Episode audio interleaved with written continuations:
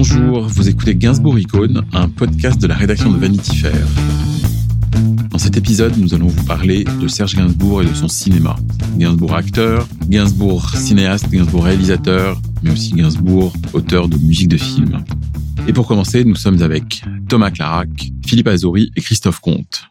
Thomas, vous avez euh, travaillé sur euh, justement sur ces questions-là dans un, dans un article qu'on peut lire dans le numéro de Vanity Fair de février, février 2021.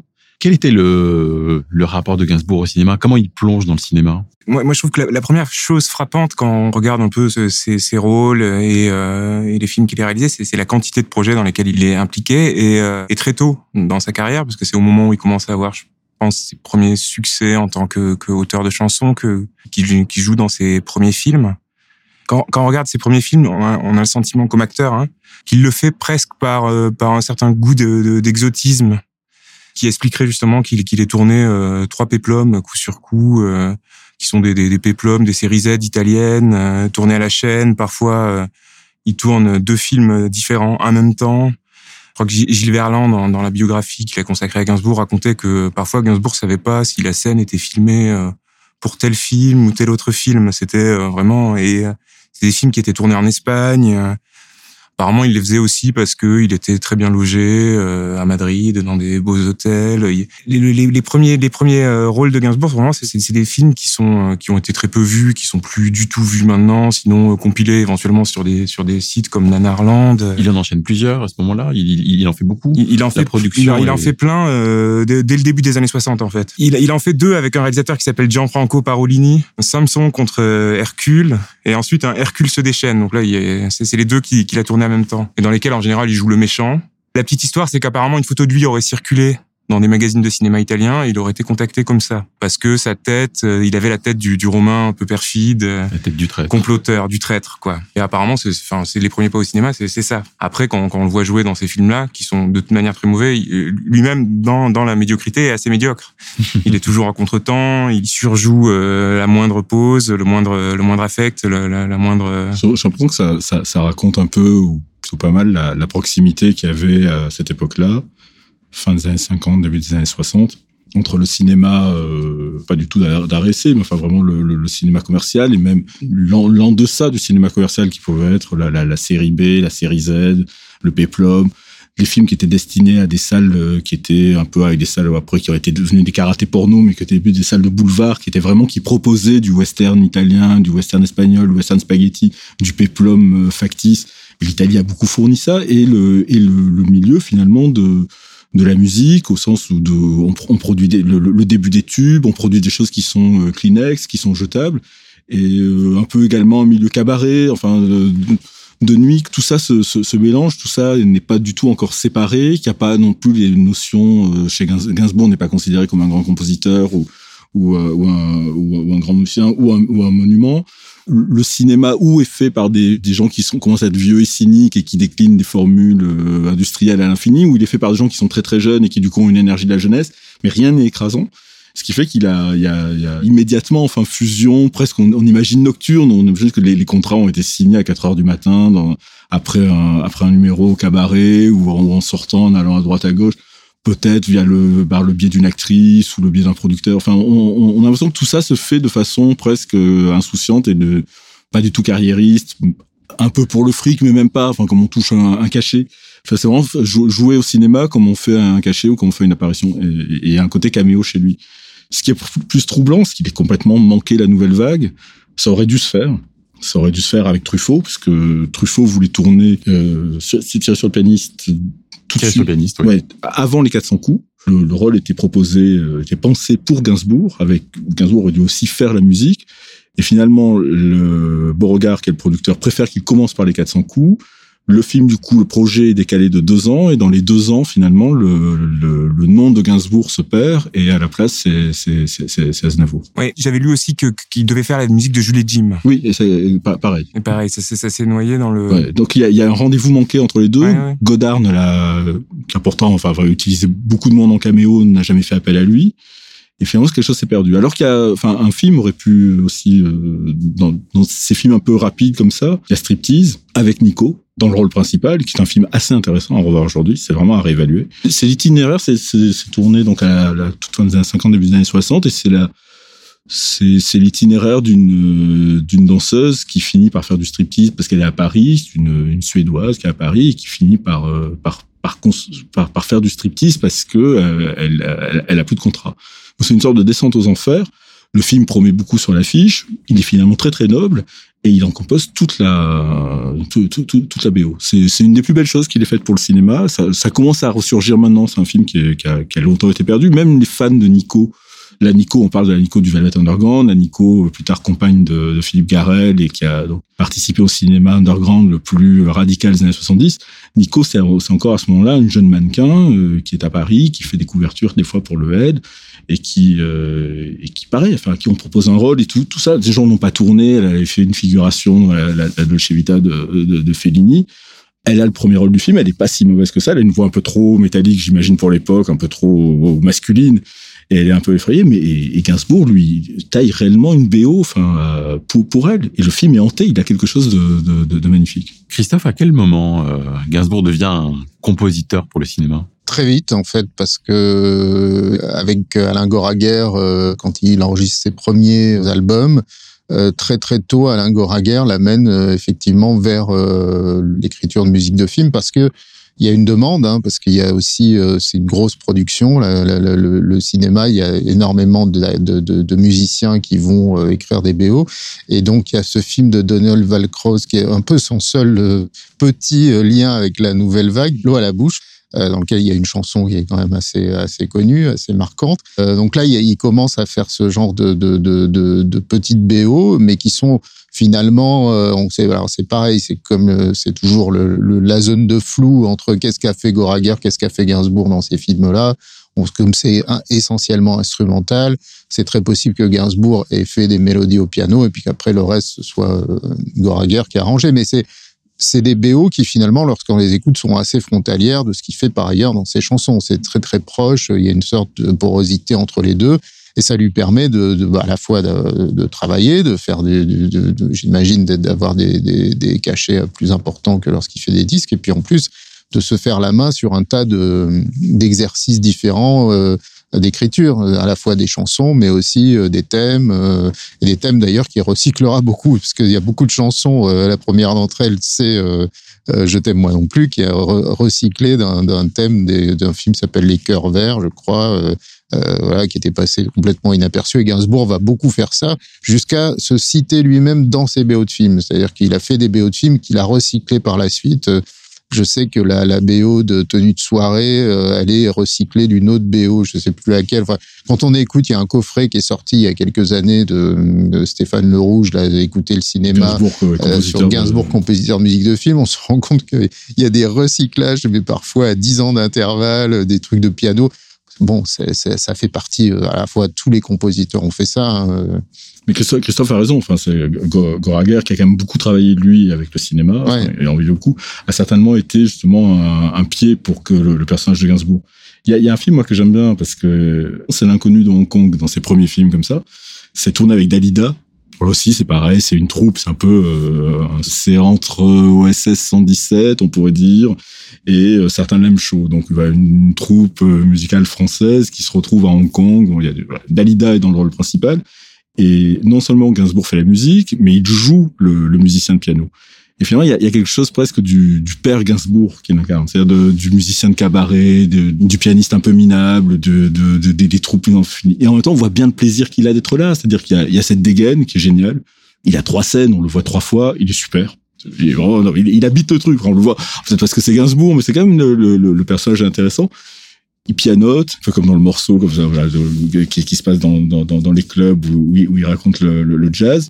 C'est un, un, personnage un peu jazzy, un peu dangereux. On sent que c'est le, c'est le musicien, c'est l'idée qu'on se fait du musicien, euh, sans doute un peu alcoolo, un peu drogué, qui, euh, qui, qui, qui, court un peu les filles, qui, qui, va de pays en pays. Et, et puis on voit bien ce que disait Thomas, c'est-à-dire que pour lui, enfin l'idée de partir, j'imagine, euh, trois semaines pour un engagement à jouer bien très très bien payé, très bien logé à Hong Kong avec Dalida, un truc, ça se refuse pas.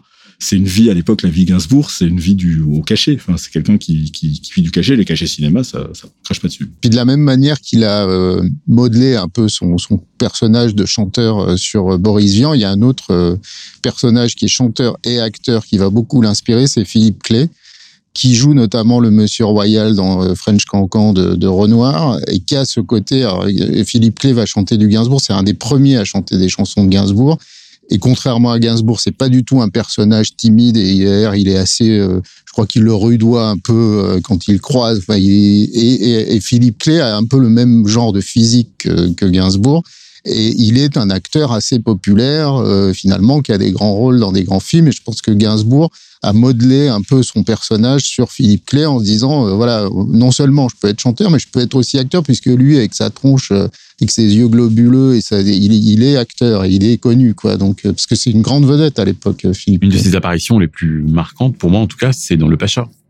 À la fois euh, visuellement et aussi par la musique qu'il compose pour le film. Bah, parce que là, pour le coup, il est, il est à la fois dans son rôle de musicien, parce qu'on c'est des musiciens en studio, on les voit enregistrer, et puis il se retrouve face à Gabin. Il y a une scène où les, on les voit là, qui se toise comme ça, le regard de Gainsbourg, euh, parce qu'en plus le Pacha à l'époque, euh, Lautner, euh, on sait très bien que Gabin, quand il faisait des rôles, enfin, il était un peu, c'est lui qui dirigeait, un peu, c'est lui qui avait la clé quoi du, du film.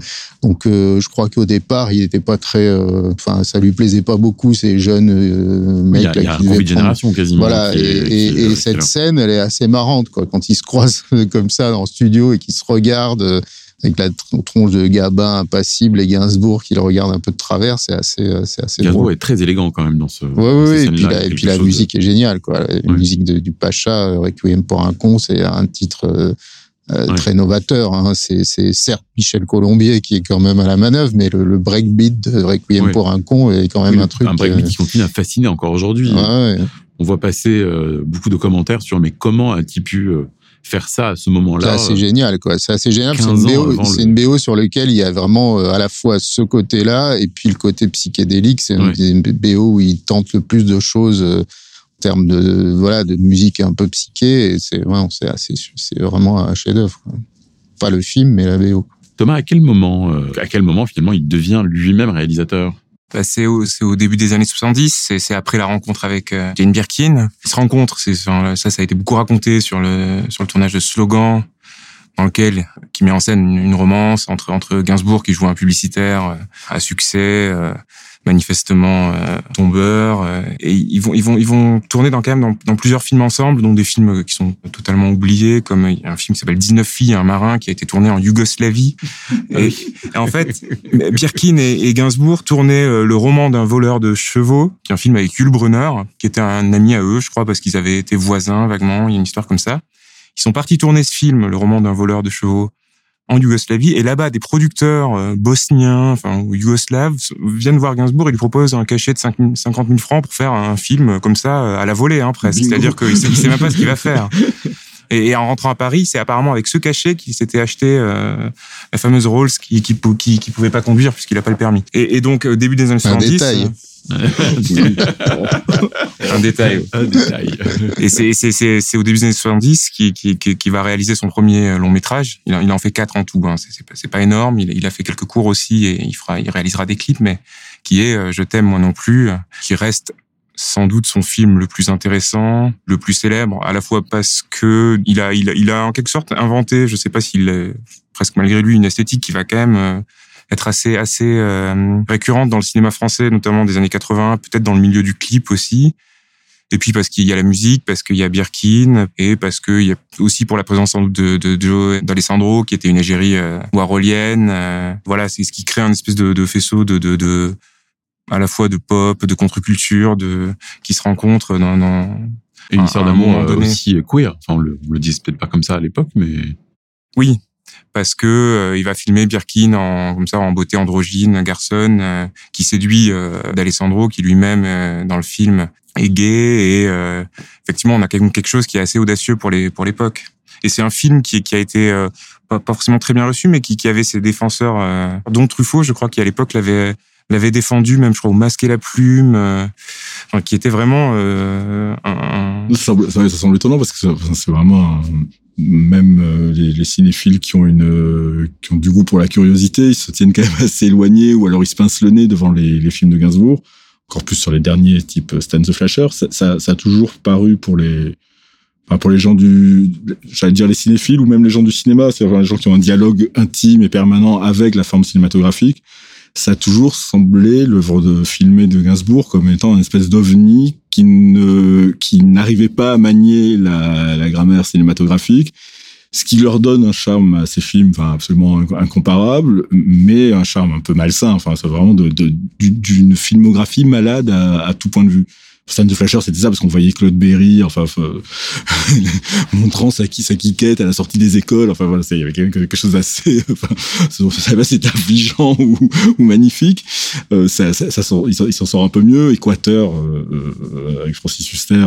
Plus personne, enfin, là, on a, on tout, a, a sondé, tout le monde oublié. Moi, je, je, je, je, me souviens, hélas, de l'avoir vu. et c'est vrai que c'est, mais parce que c'est des, enfin, on est désemparés quand on, on bah, voit ces films-là. C'est un peu comme pour le roman, quoi. C'est-à-dire que Gainsbourg a foiré euh, la littérature, le cinéma, il a, alors qu'il avait a priori toutes les dispositions les a, oui. pour euh, voilà euh, Est-ce qu'il a pas assez de temps? Est-ce qu'il est qu'il est qu'il se est-ce qu'il manque à ce moment-là de un, on, parlait de la façon dont Melody Nelson était faite dans une, sorte de grâce absolue. En on a l'impression en quelques jours ou à peine en une poignée de semaines. Est-ce que enfin, écrire un roman même même court, comme était le, seul roman de Gainsbourg, est-ce que ça demande quand même pas plus, c'est-à-dire un moment d'être complètement absorbé? Est-ce que la, la créer non seulement tourner un film, mais créer un langage cinématographique ou être en dialogue avec un langage cinématographique contemporain, ça demande pas quand même d'être absolument totalement immergé là-dedans. Et là-dessus, il y a la, la, la grâce n'arrive pas. Enfin, ce qu'il a pu parfois avoir, là, là la grâce ne, ne, ne fonctionne pas. Ne s'invite pas dans le probablement, euh, Il y avait probablement de sa part aussi une forme d'orgueil de vouloir se, se, se voilà euh, aller, aller euh, sur le, le, le, dans des domaines qu'il maîtrisait pas, mmh. comme le cinéma, parce qu'à l'époque probablement que des producteurs lui, le lui demandaient aussi. Oui, que, moi, je pense que et, et, notamment dans les années 80. Je pense assez peu de désir de sa part d'abord de faire un film. Je pense qu'il y a une proposition de faire un film, revient avec un scénario dans, dans, dans trois mois, il revient, il prend voilà. l'argent, il fait, il fait le film. Et, du et coup, le film est barge. Et du coup, c'est pas, enfin, euh, il est, il est pas dans une démarche de cinéaste, il est dans une démarche probablement de quelqu'un qui est connu pour autre chose, mais aujourd'hui ça se fait beaucoup. On donne des, enfin des, des alors c'est parfois c'est réussi d'ailleurs, euh, mais il y a des voilà des gens de la BD qui font des films euh, d'un coup. Euh, pourquoi alors des gens des séries, enfin, des, des gens de la télé qui font des qui sont connus pour être des comiques de la télé à qui on demande de faire des films. Voilà, donc et là à l'époque, je pense que c'est un peu le début de ça où des gens qui sont bankable entre guillemets euh, vont dans des domaines sur lesquels ils ont absolument aucune compétence et peut-être qu'à l'époque il est mal entouré, c'est-à-dire que s'il avait été entouré de, de, de gens qui étaient vraiment pour le coup qui était capable de réaliser finalement à sa place, peut-être que ça aurait été plus réussi. Mais c'est vrai que qu'est-ce qu'on garde de ces films c'est au-delà d'un grand euh, malaise quand on, on voit on, certaines on, images. Garde, on garde des films en fait qui, qui ne dialoguent et pas très très bien, mais qui ne dialoguent qu'avec l'œuvre de Gainsbourg elle-même. Mm mais c'est absolument pas. Enfin, oui, je me trompe Thomas, mais non, non, on a revu un peu, mais on, ça, ça dialogue assez peu avec le reste du cinéma. On en garde un peu ce que ça dit de, de, de lui finalement. Enfin, c'est-à-dire qu'il y a un côté,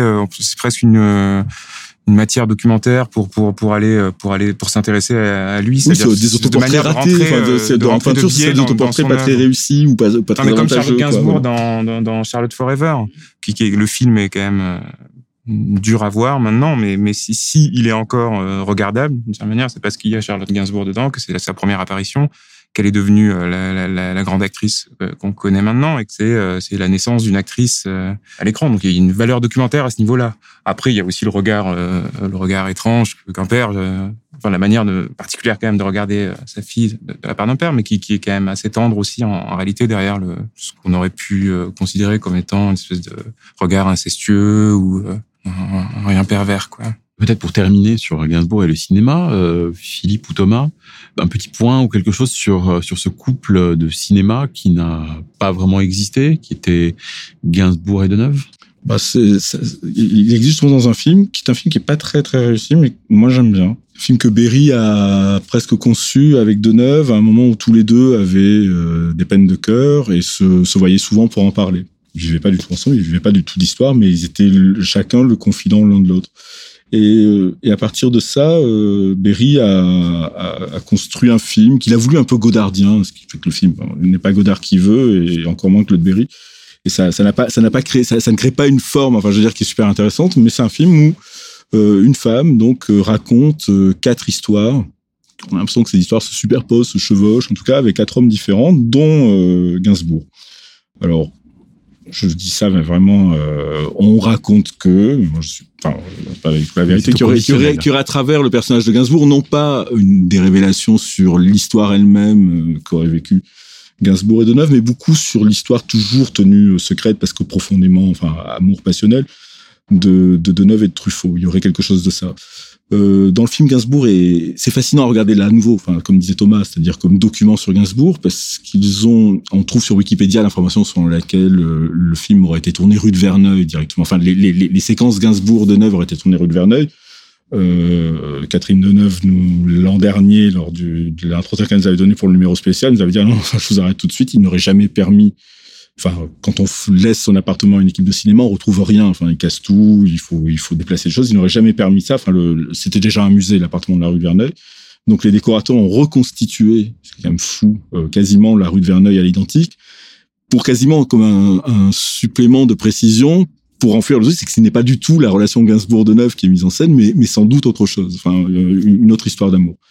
Et, et, il y est, il est je trouve qu'il est émouvant dans, ce film-là parce qu'il est parce qu'il est Gainsbourg. On, on, lui demande euh, on lui demande d'être truffe d'être ou de ne pas être Truffaut, j'en sais rien. On dit, lui aurait demandé d'être Truffaut, mais en étant Gainsbourg, et ça le libère totalement. Merci, merci à tous les trois. C'était un épisode de Gainsbourg Icône, une série de podcasts de Vanity Fair consacrée à Serge Gainsbourg. Vous retrouverez les autres épisodes sur nos réseaux sociaux, notre site, nos newsletters et partout où l'on écoute des podcasts. N'hésitez pas à partager.